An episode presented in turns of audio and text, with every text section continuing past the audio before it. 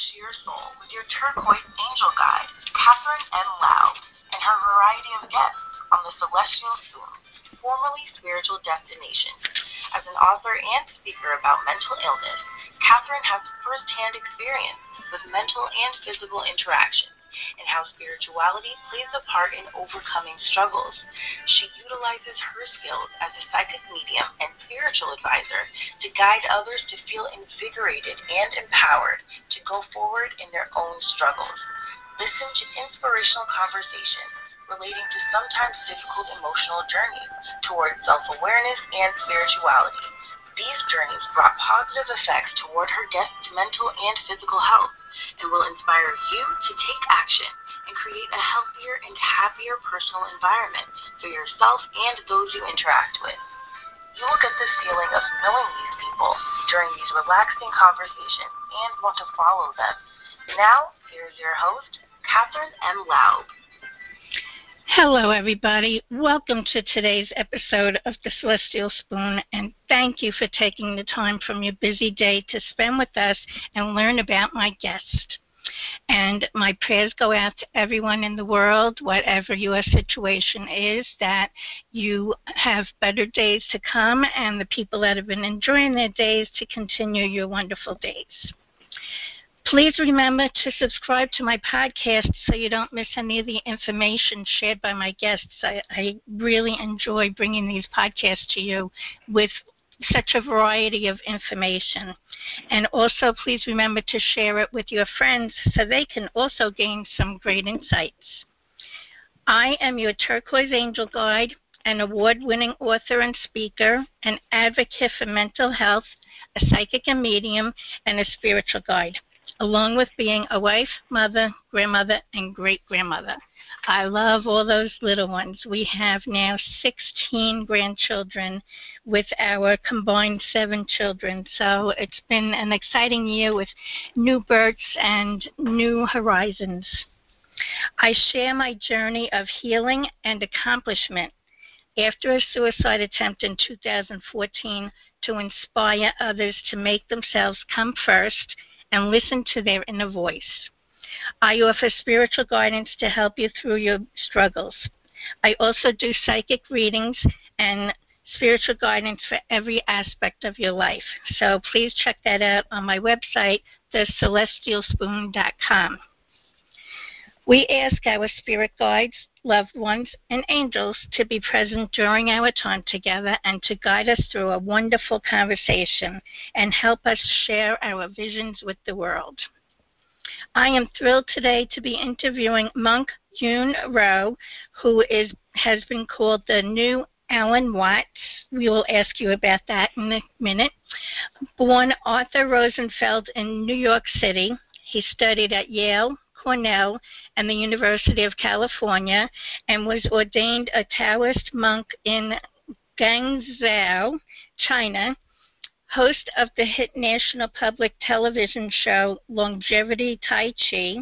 He is the author of more than 15 books and countless articles.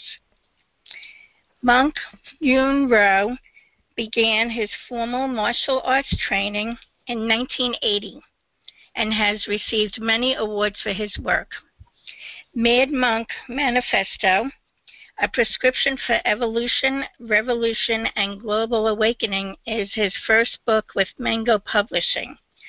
Yun Rou writes, teaches, and speaks in South Florida and around the world. I am looking forward to learning more about a Taoist way of life. I've heard about it in the past, but not exactly sure. So Hi, Monk. How are you? It's great to have you here. I'm great, and it's wonderful to be with you. Thank you for having me on. Yes. Like I said, I'm very excited to learn about this because I've heard Wayne Dyer talk about it in the past, but I never really understood what he was teaching. So um, Monk, can you give us a little background about how you started out as somebody living in New York City and all of your training to now being a monk? So I think the trajectory uh, has to do with um, where we all start. I think mm. this is hmm. probably true for, for all of us. I, the the older I get and the more I see, the more I believe that you know the seeds for who we will become are evident very early on, and sometimes other people see them and we don't see them. Um, hmm. Sometimes we see them and other people don't see them. Um, and sometimes nobody sees them and they just emerge. But I was a seeker, you know. I, I was born with that sort of questing, questioning gene, and so I didn't believe a lot of the things that I was being told about the world. And I felt that, like my favorite animal, the turtle, um, particularly the little ones that I used to see swimming in the rivers and ponds in in the Northeast, that you know I, I wanted to be someone who could see the world above the waterline. That is to say, um, you know, looking at the surface of the pond and all around me. But I also wanted to be able to go beneath the surface and see, um, you know, what what what what was lurking. And I think you know that that kind of a questing feeling, the desire to know what's really going on underneath everything, um, led me from one thing to the other. But but early on, I discovered you know Asian philosophy, and my mother was a um, student of the Jewish philosopher Martin Buber, and we had a very good library of books. So as a kid, I was you know poking around in there looking for answers, and pretty quickly I discovered that the things from uh, East Asia, Buddhism, Taoism, Confucianism, these all had something there for me. And I'm sure that I didn't understand all those books. It's hard enough to understand them now. But there was an energy around them and a sense that I had that, and it was more than just their exoticity, but I had a sense that there was something there for me, and I pursued that. And it's interesting. I'm not sure that I will go as far as you have in exploring, but I also am a seeker and I look at things and I say, how does that work? How come that's happening? And I'm always learning and I'm going to learn a lot today from you and I'm going to absorb it. And thank you for being here again. My pleasure. So, why did you decide to write this book and share your journey? So the book is not really so much about my journey, although I do have a memoir in the works that will deal with that. But the mm. book does have a few. It does have a few stories from my life, but it's not really about that. Um, you know, I, I included them in the book so as to give a little bit of a flavor and to lend a little bit of um, authority to some of the things that I was saying. At least people know, okay, these are pretty up your nose. Uh, utopian, uh, controversial things he's writing. Who, you know, who is he and why does he say that? So, I, you know, mm-hmm. I tried to answer a little bit about that, but the book isn't isn't about me. Um, so, what the book is, though, is a prescription for global awakening. This this book is called Mad Monk Manifesto, and it does uh, follow the same overall construction that Taoist uh, philosophy does, which is it recommends that we work first on ourselves and on the way that we see the world and the way that we behave based on the way we see things and what we believe. And then we move from the work we do on ourselves, the book moves into the effects that that work has on our families, our communities, and then uh, you know on the larger world around us, and eventually uh, on the environment. And I finished the book with a sort of uh, you know some grace points about living in service and, and spirituality. So I guess one one way to think about this journey is to think, and by this I mean the journey of self awakening, uh, mm-hmm. is to think of the dropping a stone into the pond and watching the ripples spread outward. You can you can control the drop. But once you've made the drop, and once the stone is in the pond, then the way those ripples move and the speed at which they move and their circumference and what they touch in their expanding uh, journey, those things are all outside of our control, and so it is with us. Um, mm. And so, you know, of course, the purpose of our interview for me today is to encourage people to engage the ideas in this book and then see the ripples for themselves. Mm, yes. I am excited about you sharing all of this. So I have a list of different things that were supplied to me. Um, I will just follow through them, and you can elaborate as far as you want. The first thing would be the sixth great extinction. What does that mean? so uh, we are um, in the middle of what paleontologists, uh, geologists, biologists, climate scientists call the sixth great extinction. So that means that in the history of uh, the world, um, uh, planet Earth, um, there have been five previous events uh, of, of sort of, for, for, from our point of view, cosmic proportions, where something has happened to completely change the face of, of the planet. And in those changes, you know, some high percentage of all the living things on Earth die. Uh, mm-hmm. Uh, and so, in previous uh, previous examples have included, you know, massive volcanic eruptions, uh, changes in the Earth's magnetic pole. It's um, you know, very rapid changes in climate in one case, or maybe more than one. Uh, it was brought on by the impact of an asteroid that, that hit the Earth and raised a dust cloud that you know blocked blocked the sun, dropped temperatures dramatically for hundreds or thousands of years. Um, and and so you know everything died. And plants couldn't photosynthesize. There was no light. Everything that ate plants died. Everything that ate ate the things that ate plants died, and on and on and on. And so hmm. these great extinctions, we, we can identify these great extinctions and often what caused them by the evidence in the fossil record, in the strata, in the geological strata of the Earth. And right now we are in uh, what an, an era that scientists call the Anthropocene, which just means the era of man, of mankind.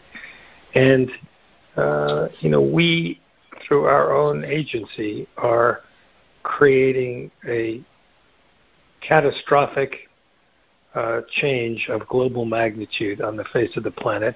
And we're basically, you know, violent monkeys whose job it is to kill and destroy. And we have killed and destroyed with our pollution, with our industrialization, with our desertification, um, with all the things that we're doing to the planet, poisoning the oceans and the rivers and plastics everywhere. We are wiping mm. out everything, every other living thing on Earth, and soon we will be the only ones left, and then we won't be left. So that's what's actually going on. Wow, I didn't realize there were that many different events in our world's history. Thank you for sharing that. Yep. Huh. So then, what is the third door? so uh, a, a, little story, a little story about that. Um, I, I will have to leave it to the audience to sort of connect these two topics, but um, there, okay. there, are ways to connect them. Um, so uh, years ago, I want to say something like 10 years ago now, uh, I was driving to teach uh, class in the park, which I sometimes do, and um, and I realized that I had forgotten my tea so usually I take tea along to keep my voice fresh and to keep me awake uh, and alert as I'm teaching, especially if I've had a long day. So mm. I stopped. I realized that I'd forgotten it, and I stopped into a Starbucks to get a cup of tea. I prefer to make my own, but in this case, I was in a rush. And mm-hmm. sometimes I went to this local Starbucks near me in here in South Florida. And so I knew the people there, and I knew the, the young lady who worked the uh, in the drive-through. And um, mm-hmm so I pull up in the drive-through line and I make an order for some tea, and she tells me it'll be a couple of bucks. And when it's time to move on, I can't because there's a line of cars in front of me and they're not moving. So hmm. you know my bump my bumper is three or four inches from the one in front of me. Yep. so I just have to wait. Uh, I just have to wait. And while I'm, the minute I finished with my order, the guy behind me leans on his horn and yells at, uh, you know, his window, "Move up, you idiot!" And he's apparently, you know, dissatisfied with the uh, alignment of his mouth and the microphone. So um, I, I, I, because I'm a great and enlightened master, I decided that the best thing to do is to uh, send him for a holiday visit to the dentist. This was just around Christmas time. I'll show him to who to honk, and I'll show him who to, uh, you know, who to yell at. So I, I, I put my hand on the door handle and I look in the rearview mirror, and in, in the rearview mirror I see this gentleman in his big SUV, and his face is florid and angry, and he looks totally stressed out and crazy, and um, and I see my own face uh, at the same time that I see his, and uh, sadly I look just just like him. Wow. So that yeah, that gives me uh, that gives me a moment where this story is going is quite unexpected. So that gives me a moment of pause, and I think, well, um, maybe I maybe I, I I'm suffering from whatever he's suffering from, and it's it's contagious, and maybe I don't want to get out, so uh, and lose my temper. So instead, I stay in the car, and when it is my turn at the window to pay, uh, she says, you know, it'll be a couple of dollars. I say, you know, actually, I'd like to. Uh, I'd like to buy the coffee for the guy behind me. And okay. she says, What? But he's an ass. I heard him yelling at you and all that. and I said, well, you know, we don't know what kind of a day he's having. Maybe he just found out that his wife is sick, or his his, his, his he got fired, or his, his kid has ran away, or something. You know, you never mm-hmm. know what's going on in people's lives, and we don't want to judge it. Let's just mm-hmm. let's just buy him the coffee. And she says, well, the problem is he's not just buying coffee. He's buying uh, breakfast for his entire office, and the bill is, uh, you know, this much. And she names a figure far beyond what's in my wallet. Mm. And and I look I look at I look at the lone sad ten dollar bill in my in my billfold and I think, well, uh it's almost Christmas. And so I give her my credit card and she says, Really? I said, Just do it, do it before I change my mind quickly. and she says, But you know, he she said she's such a jerk, you know. I said, Never mind, just do it, do it. So I pay and I drive away a happy boy. And yep. uh, you know, and six or seven hours later when I get home I find that my message machine is full of uh, full of messages to the point where it can't take any more. And I start to listen to them, and the first ones are from the young lady at Starbucks saying, "Please call me, please call me." And you know, um, you know, being a being a Jewish boy from New York, my first thought was, "Oh, oh, the credit card was was no good." but but I, I, I knew it, I knew you know, I knew it was okay, but then I, I start hearing, I wonder because then the Starbucks manager comes on and on and on. And eventually, uh, I get another message from an NBC or ABC News reporter. Uh, please call me uh, uh, this number. And I get a bunch of these messages from this reporter, and I'm thinking, what the heck is going on? What is all this? Yeah. And just as I'm listening to the last message, the phone rings and it's the reporter again. I answer it. Says, "Oh, you're home. I want to come to your house. And I said, listen, I don't know. You must have the wrong guy. What, do you, what is this all about? So, so you're the guy that was at Starbucks this morning?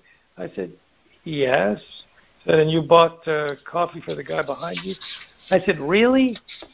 You don't have a better story than this? This is a holiday story about philanthropy. Go talk to Bill Gates. There's people giving away real money, doing real things. Go talk to Mother Teresa. I nothing. I bought a guy some coffee.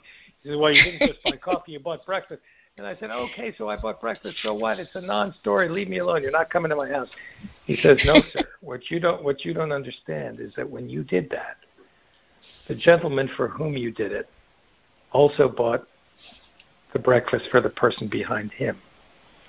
Who wow. bought the per, who bought the for the person behind him and on and on. And six hours later, eight hours later, it's still going on. Wow. And I thought, wow. And this, of course, was the origin of the whole, you know, pay it forward thing, even though it was really pay it backward. And yep. and I and and I and I thought, you know, there was a movie later about this and all that. So I, I arranged to have an interview with him, and I explained to him. He, he met me at the Starbucks. I didn't want him at my house, and I Mm-hmm. explained to him that in Taoism, you know, we have this idea of don't use force against force, and that I, I explained to him about the three doors. So door number one is force against force. That gentleman honks at me and yells at me. I get out and I punch him and I go to jail and I talk to my kids through the through the thick glass around Christmas in, in, in, the, in the county lockup. Uh, right. You know, the door number two is he honks and yells at me, and I get out and I go up to his window and I say, um, "I, you're right. I'm an idiot. I should have moved up the two inches for you. Uh, can I spit shine your windshield for you or clean your hubcap while I'm down here groveling?" and you know, and neither neither door number one nor number number two is an acceptable out, uh, option. So that leaves door number three. And the question is, you know, what is door number three? And the answer is we define door number three by saying that it's a solution to a conflict or problem that is not mm. door number one and not door number two. That's as simple as it is. It's just not either one of those. It's some other creative solution that we have to be present and relaxed and open minded and wise enough to figure out when the conflict arises. And in this case, it was simply to pay for the guy's breakfast. That is a beautiful story. I love it. That's that's what the whole world needs is more people to look at that and say, okay, I know my circumstances, but maybe their circumstances is worse. Let's help the person out. And I love that. Thank you. You're welcome.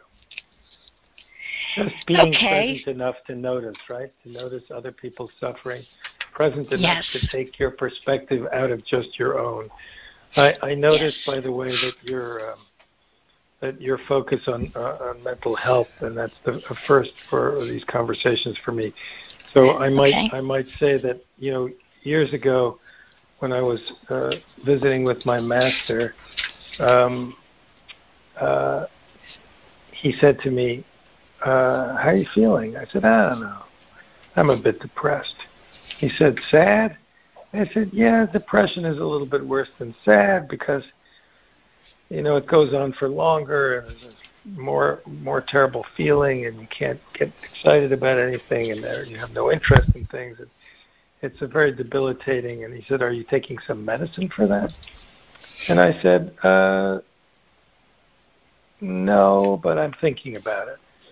And he okay. said oh well you know we we we have a, a, a solution in our practice. And i said what is it? And he said well you know when you are depressed this represents a failure of your philosophy. Hmm. And I said, I said, I don't, I'm not sure that I understand what that means.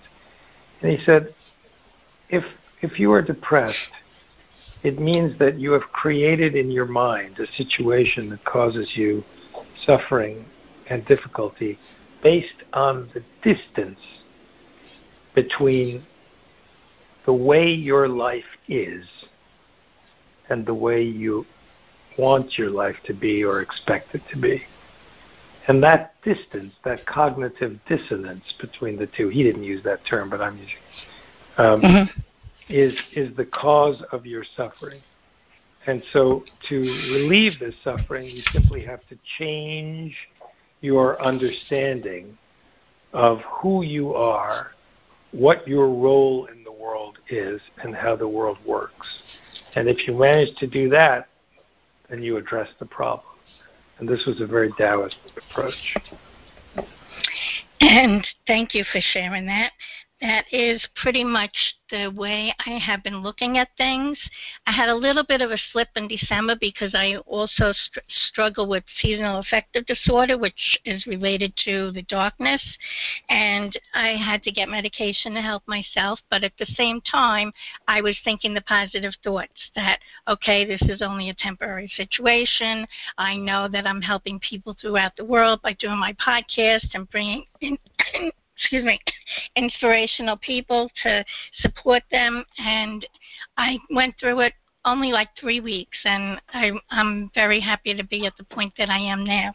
So I, I love that explanation, and I hope that people that are listening that are depressed takes that to heart because you know some of us like me i know it's related to my thyroid a little bit and chemical but our thoughts do make a difference in our lives, and that is what Monk is explaining to us. That when we think about things in a positive way, that we can change it. So I I I am so happy that you brought that up and really um, added to the mental health world part of our conversation. Yeah, I'd, I'd like to go just a little bit deeper with this for a moment, if that's okay. Um, yes, it I, would like to say that you know sometimes um, we seem to have created this uh, distinction between our mind and our body. And that distinction is actually a false uh, illusion, uh, illusory creation of our culture. It doesn't really have any basis in reality. So years ago, there was a an exhibit that traveled around to museums and, and exhibit halls around the country, and it was called The Body. I want to say it was 10 or 15 years ago. I saw it. And I remember that when I saw the nervous system, uh, these were, you know, systems in the body in, these, in this exhibit that were teased out so that you could see the brain all by itself, and then you could see the spinal cord and the nerves, and and you realize that our nervous system is not just in our head.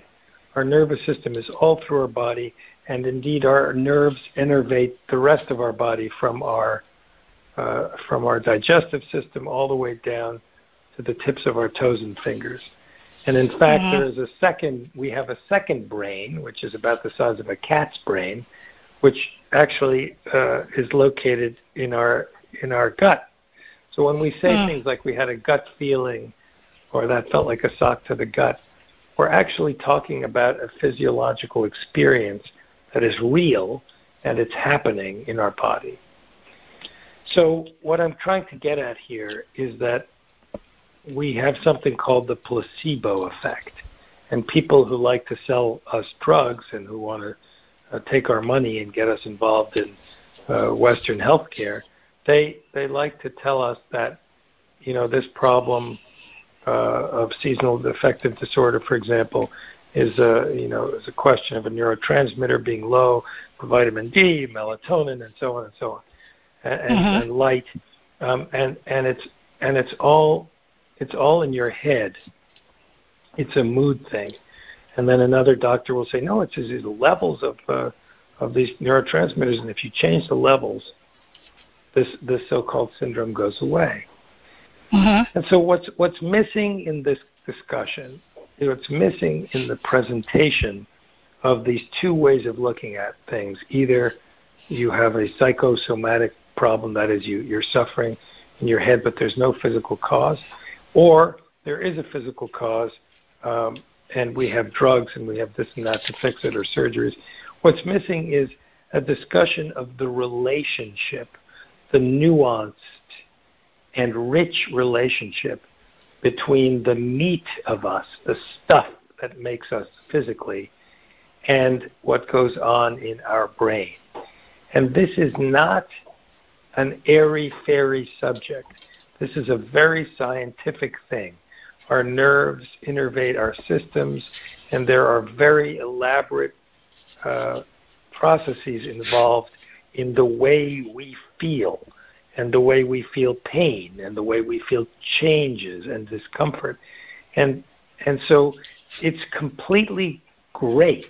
It's highly desirable to be able to affect the changes that we want in our body, a diminution of pain, um, an improvement of mood, and a lift in energy, and on and on, by addressing the system where the brain and the body are talking to each other and that's a very real system. It's not made up, it's not unscientific. And when we say that a drug works as well as placebo, and placebo is described as just telling somebody that they're that they're cured now. Mm-hmm. What we're really saying, what we're really saying is that the body has its own mechanism for healing, and that that is and should be the gold standard for our health. We should always want the body to heal on its own without the intervention of doctors and medications. The, we need to do doctors and medications when the body's ability to heal itself or our ability to let the body heal itself has failed. But doctors and medications are not better in any way. Right, right. No, I fully agree. And um, you were talking about the gut and it's funny because my gut does control a lot in my body. I had most of my colon removed in 2012, and that's what caused my downward spiral because I was actually living in the bathroom. I would come out, try to eat something, and have to run right back in. And the last couple of years, I've actually been on the healing path, you know, because of my suicide attempt, that it brought it all to the surface to work on my mind, body, and soul together. So currently, I am not taking any medication on a daily basis for my, to be blunt, diarrhea. Um, mm-hmm where I was relying on the medication, and I'm so happy to say that exactly what you said. My mind really has changed the way that my body was not working well. So having only 10 inches of colon and not struggling anymore, I'm happy about it. And I may not have done it in exactly the way that you're explaining, but the basis of my healing is pretty much the same. Yeah, so the, so the big takeaway is that it, it is because of the business of medicine and the worship of, of science in our culture that we see the answers as being external to ourselves when we get sick.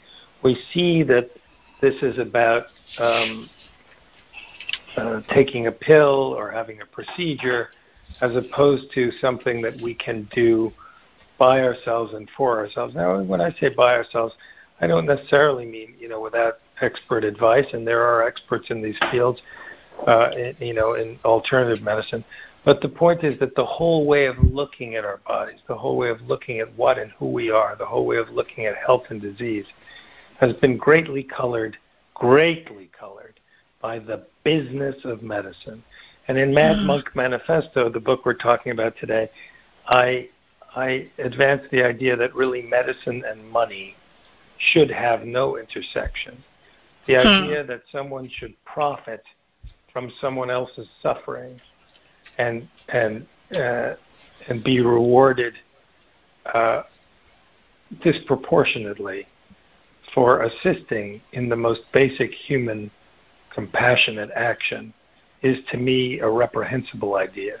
So to me, the whole business of medicine is suspect and should not we shouldn't allow it to be. It should be right, like in, you know, like every other, like food stamps or something. Yes, I can add to that. My cholesterol in December was 324, and my cardiologist said that he does not see that number too often and he's very concerned. So he put me on a statin, which I already knew that I had a problem with statins. And within a week, I thought I was having a heart attack. And they said, oh, no, it can't be the medicine. Well, I stopped the medicine and I felt better. And in order to take another type of medication that's not a statin, I have to go through all seven statins because the drug companies rule that that's what you have to do. And it really is ridiculous because I'm looking at side effects because they're ruling how I can advance in my own life. So let's so let's look at um, the outrageous sentence or the outrageous situation that you just described. Mm-hmm. The idea that, that some for profit entity should dictate to you how to take care of yourself and make make available to you or not available to you tools to do that is so yep. morally offensive to me. I can't tell yep. you. And in fact, we can take this line and, and extend it. Mad Monk Manifesto is a book that really discusses many different aspects of the way our anti-culture. I don't, you know, we have a very young and ignorant country, and I don't want to call what we have a culture. I would say, as a student of, you know, of Chinese history, 5,000 years of, of you know, 200-year-old country doesn't really have a culture. We have sort of an anti-culture the United States is a marketplace primarily, um, and mm-hmm. people come here to make money and to have more opportunity financially. But we are not particularly cohered by a set of values uh, or a history or a set of priorities or beliefs. We're a very diverse place, and we resemble a shopping mall most of all. So the issue at hand here is how many other things in our lives besides our health care are controlled by other people who are profiting from our decisions, profiting from uh, the things that we are forced to take or buy or do, and do not these people do not have our best interests at heart. So mm-hmm. healthcare is one example, but there are many others. Let's take, for example, what I call the tyranny of time. So the way that most people work, I saw online today a, a quote from um, uh, Bill Gates, and the quote was, "Busy is the new stupid." and, and and I and I loved it because what it makes me think of is that so many of us spend our lives changing, exchanging, trading a non-renewable resource, time. Right? You can't get mm-hmm. back yesterday. You can't back, get back an hour ago. You can't back, get back what you've, you know, what the time you've spent on anything. Once that's gone, it's gone forever. A non-renewable resource is being traded for money, which is a renewable one. We can go out and make it again. We can sell that thing again. We can do that work again. Money comes and goes, but time is gone forever. So mm-hmm. the idea that we would that we who are creatures mostly of time more than we are of space, our lives are defined by the fact that we're born, we get old, we get sick, we die. And mm-hmm. there is a there's a trajectory to our life and time is the primary factor that we deal with in our lives. It has to do with everything. How long does it take a, uh, you know, a baby to develop in, a mo- in the mommy? How long does it take uh, for you to go through school? How long does it take for you to grow up? How long does it take for you uh, to buy a house? How long does it take for you to get to be vice president of the company? And on and on and on. So mm-hmm. time is the ruling thing, and yet instead of being really aware of time, we just pee it away and we change it for all kinds of frivolous things because there are forces at work on us, whether they are our government, corporations, and other you know uh, merchandising entities, the internet, and the people who control that who want our eyeballs. There's an, uh, something called the attention economy, which is around you know selling our views. When we look at something online, some, whenever we click on something online, somebody is making a profit from that decision. So they are right. fighting for our eyeballs.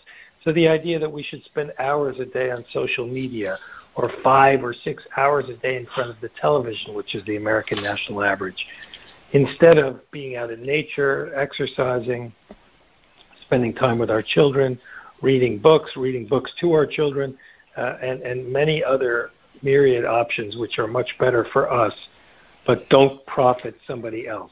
We have to be we have to wake up to these forces at work on us and we have to just say no. Mm-hmm. That's a, a strong sentence. Just say no. Because a lot of people do have a problem saying no for just things in general.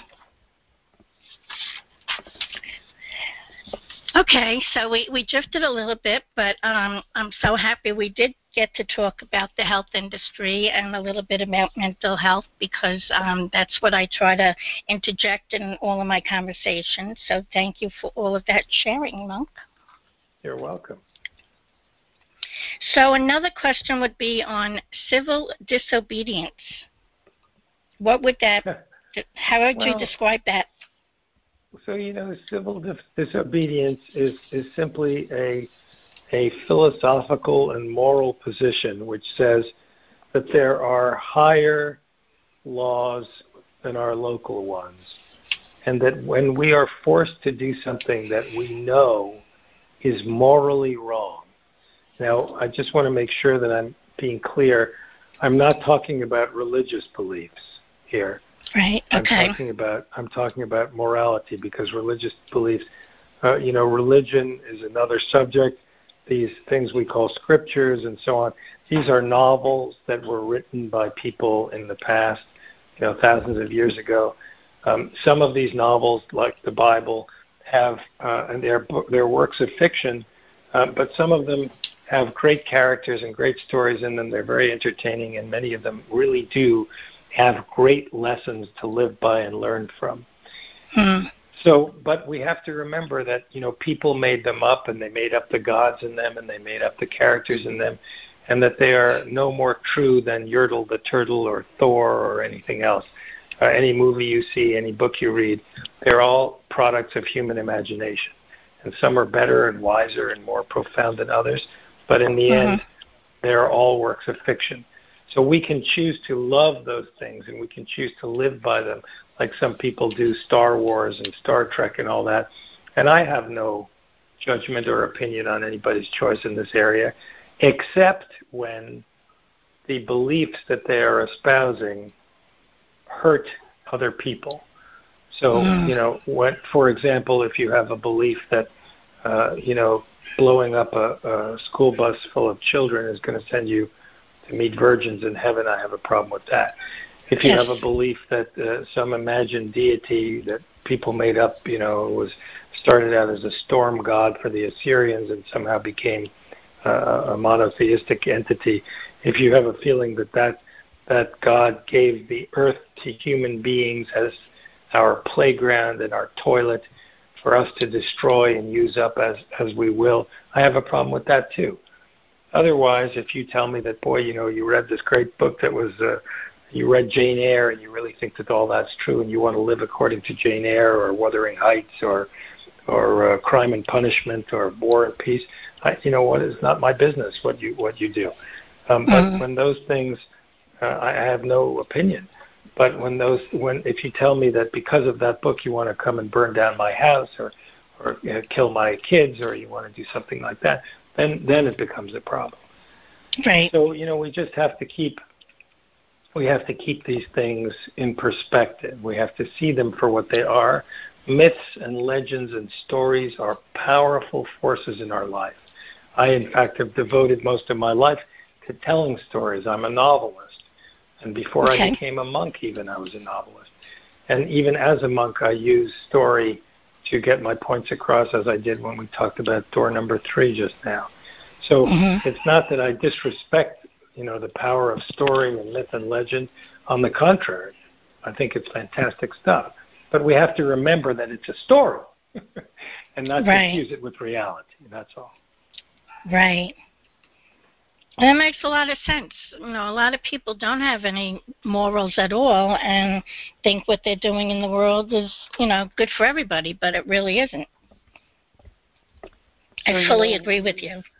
So, you know, civil disobedience is a sticky wicket because people could say, well, you know, maybe your morals are wrong and you, nobody's above the law and all that. And you know, all of those are legitimate points of view, and I guess the point is that there comes a time for each one of us, and we know it in our heart when it happens, if it happens, when we are being asked or told to do something that we just know is wrong.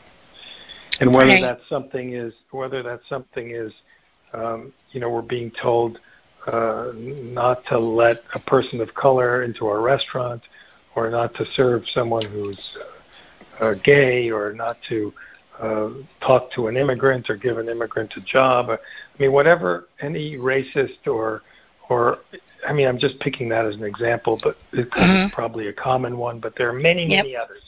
But when we come across these things that we just know are morally wrong, when we see elder abuse, for example, when we see the way mm-hmm. the elderly are treated in our in our culture, you know, yep. it doesn't matter really if the law says that somebody can do that. If we see that it's wrong, and we really know it's wrong, then we have a moral obligation to stand against it. And that's what civil disobedience means. Yes. Great explanation again. Thank you. So, are there many popular misconceptions about Taoist way of living? So there are some. Uh, let me define uh, what Taoism is for you first. Okay. Um, and, and it turns out that American audiences, American listeners, including the listeners to this program, mm-hmm. know know much more about Taoism than they know that they know. And that is mm. because of the good works of George Lucas creator of Star Wars. George Lucas was a great student of Chinese culture and history. And he learned about something called Confucianism and he learned about something called Taoism. And he learned about the conflict between those two ideologies. Confucianism is a uh, philosophy that stresses our roles in society, our obligations to each other and to those in power, and our obligations to the people close to us uh, and their obligations to us. And it is a set of guidelines that has kept Chinese culture together for 5,000 years. It's gone now mostly on account of the communists, but it took the it took the so-called communists, who of course are not communists at all. Uh, capitalism in China is not only alive and well, but it's um, it's happening at a sort of a uh, hmm. hi- okay. hyper capitalism. Yeah, there's no communism whatsoever in China. That's just a word um, that okay. people used as a rallying cry, like they did in Russia. We haven't actually ever seen communism um, enacted on, on the world stage. It's the ideas in a book written by a, a, a German Jew um, in the 19th century. However, um, we we were uh, we're talking about uh, the the Star Wars universe, and in the Star Wars universe, the rebels are Taoists, and the empire is Confucianism, and and Confucianist. And so when we see um, the rebels uh, living with nature and wielding swords and wearing robes and having parties and uh, loving each other and loving the other creatures, the Ewoks and the Wookiees and all that stuff. That that is the Taoist way, which is a worship of nature and a great uh, enjoyment of life and of the environment, with as few rules as possible to constrain um, our healthy life and loving life and compassionate life and frugal life and humble life. When we hmm. see when we see the empire, we see you know uh, authority attempting to compel us to do its bidding, do what we're told, fall, step in line, or the Death Star will blow you out, you know, uh, into oblivion. And so, you know, a great deal of many, many films and books and a whole culture has arisen from this fictional rendering of the Taoist world and the Confucian world. And in fact, Yoda and the other Jedi masters are in fact Taoist masters. So if you know a little bit about Star Wars, you know more than you think you do about Taoism. Okay, unfortunately, I don't. I haven't watched it, so uh, I just heard have. about it. But yeah. I'm sure most people have, and and that that's a great description of the the movie, and you know the person that created it and how he looked at things to put into his characters. I never yep. thought about movie makers doing anything like that. Well, most don't, which is why most don't have, you know, decades-long gigantic empires, no pun intended, on film. But uh, he did a great job, and you know, very often when, uh, uh, very often when we, um, uh, when we cleave to great social and historic archetypes, like like uh, Lucas did, we come up with really great stories. Yes. And there are so many great stories out there, but recently I started, my husband and I, when we decide, oh, let's watch that movie. And the beginning of it, it's like it's so dark, and it's like, where did this person come from? We can't watch this movie. So, you know, there's the good with the bad, and I really do love your explanation about Star Wars. And maybe I'll watch it now just to apply the Taoist way. Well, if you do, then go back to some of the early ones and, and follow the logical. You see the way he develops that world, but it, it's a worthwhile world. Personally, I'm more of a fan of Star Trek, um, but I do love mm. the Taoist elements in Star Wars. Yes, I, I always watched the first Star Trek, not the more recent ones. Yeah, great stuff. So, Monk, what has been your biggest challenge in life? Uh, you know, listening to my view of things, you can probably divine that um, my thinking and my approach, which is very honest and straightforward and, uh, you know, prone to stripping away the BS of things, is not uh, mainstream.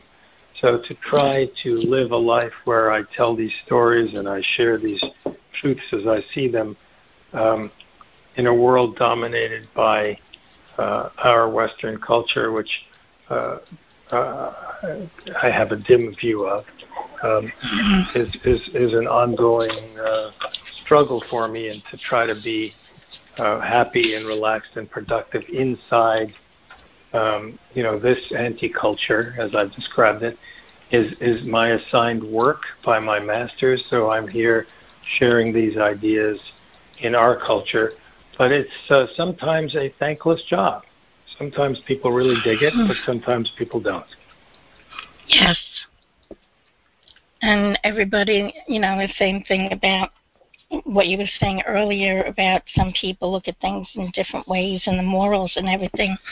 It's that's the the basis of it. If if you have good morals, then you can understand the concept of everything that you're talking about because especially talking about the, the medicine and everything how people are making money off of us people that struggle. And uh, i'm really going to take to heart a lot about what you said about our mind and our second brain and everything and continue my healing path so i don't have to take any medicine down the road I mean, I think I think this is a very important point, and just remember that there are so very many things in life that about which this is just as true as it is about healthcare. For example, business. So somehow, somewhere along the line, sometime around the time of the railroads in the 1870s or 80s or 90s in the United States we got the idea that business is about profit. Somehow okay. we got this strange we got this strange idea that we're in business to make a profit, to make money. Okay. In fact, in fact, historically that has never been the case. That is a relatively new way of looking at it. But it feeds the greed and speed of our American anti culture or the greed and feeds it, that view. Um, but in fact, you know, business is about providing a product or service.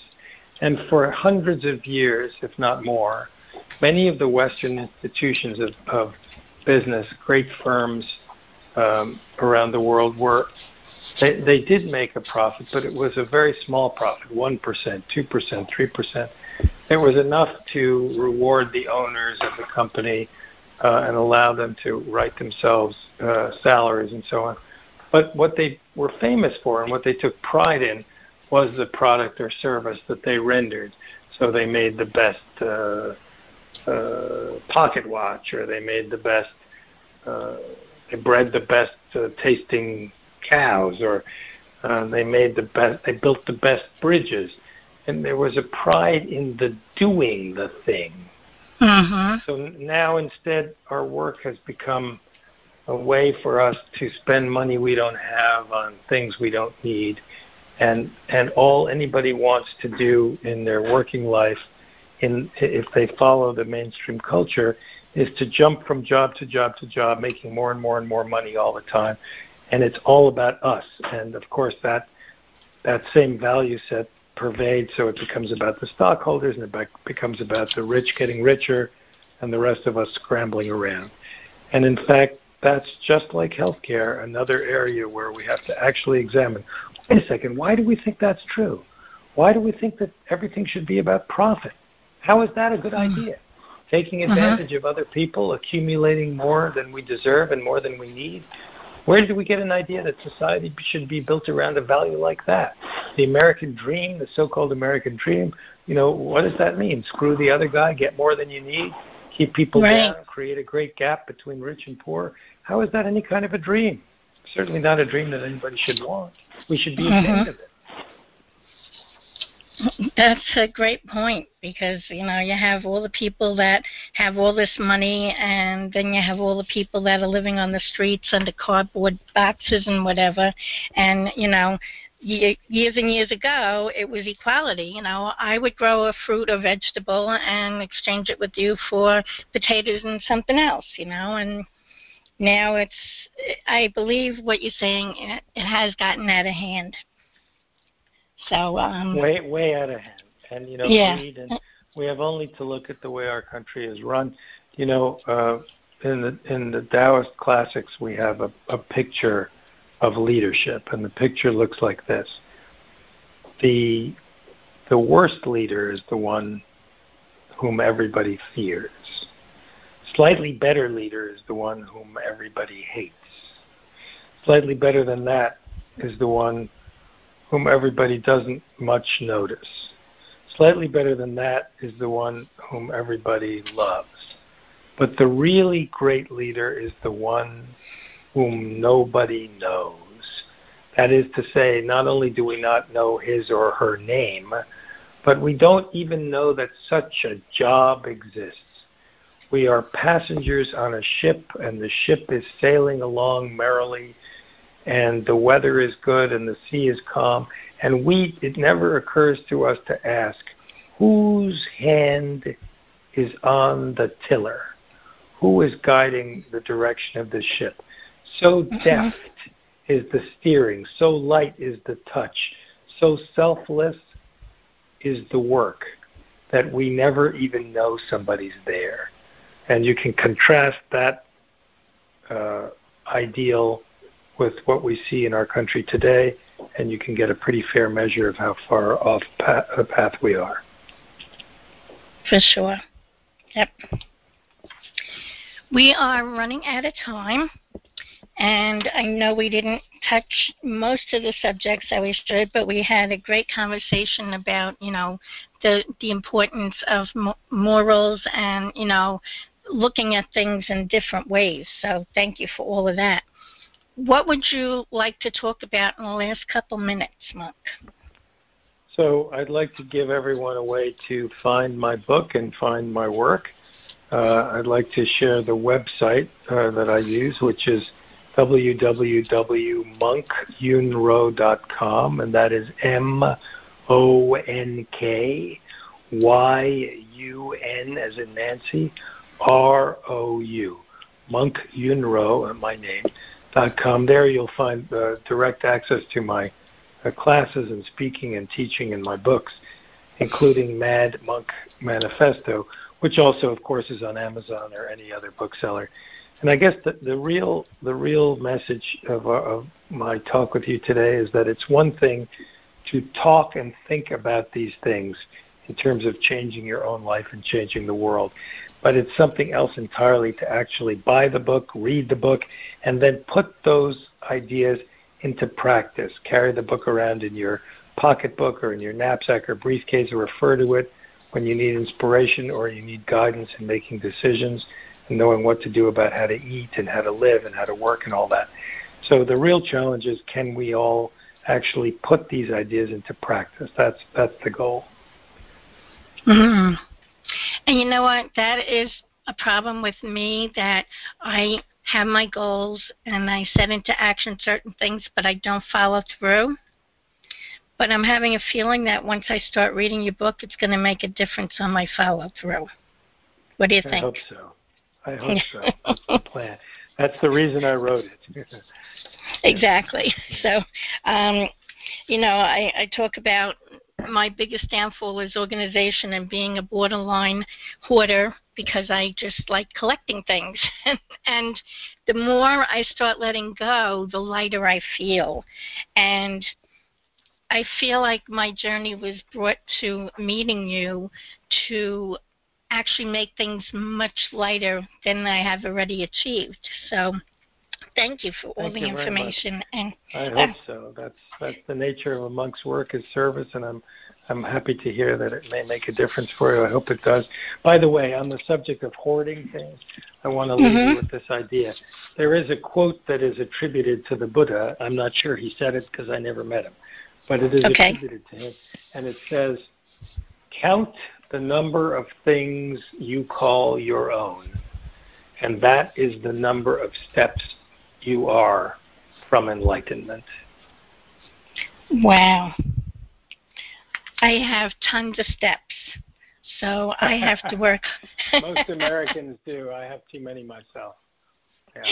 I have to start getting rid of them to make my steps less. Thank you. You're welcome. I I would love to invite you back so we can continue this conversation on a whole bunch of the things that we didn't touch on and you know some of your other books and and your TV program and everything. So thank you again for being with us. It. Yes. Thank you. I look forward to talking to you again and thank you for your interest in my work. You're welcome. So, everyone listening, thank you for listening to everything that Monk had to share. Um, please take to heart everything that we discussed. And, you know, like me, I'm going to read the book and put things into action because I know my life can still be better. And, and you know, even someone that has a great life, I'm sure there's some way that they can make their lives even better and the people around them. So remember, please, to subscribe to my podcast so you don't miss any of these important discussions and inspirations. And also remember to share with your friends and relatives because I'm sure they could gain a lot of insight from my conversations. If you would like me to speak at your event, you can contact me at Catherine at CatherineMLaub.com, and that's C A T H E R I N E M L A U B.com. And my website is thecelestialspoon.com. You could download a free report on overcoming stress on my website also. If you email me, you will get a 10% discount on any service that I provide. And we can talk in person, Skype, email, and the phone. If you live close to Suffolk County, New York, that is where you can meet me in person. And again, you know, to find Monk and his wonderful book and other books and um, listening to where he's talking, you can find him at www.monkyunrou.com. M O N K Y U N R O U dot com. This is Catherine Laub. Have a wonderfully blessed day. Thank you for listening to our conversation. We hope that you found the discussion to be rewarding and inspirational, and you take action to create a healthier and happier personal environment for yourself and those you interact with. If you like this episode of The Celestial Spoon, please listen again next time to learn more about how spirituality has guided others to advance their lives. We wish you the best on your personal journey.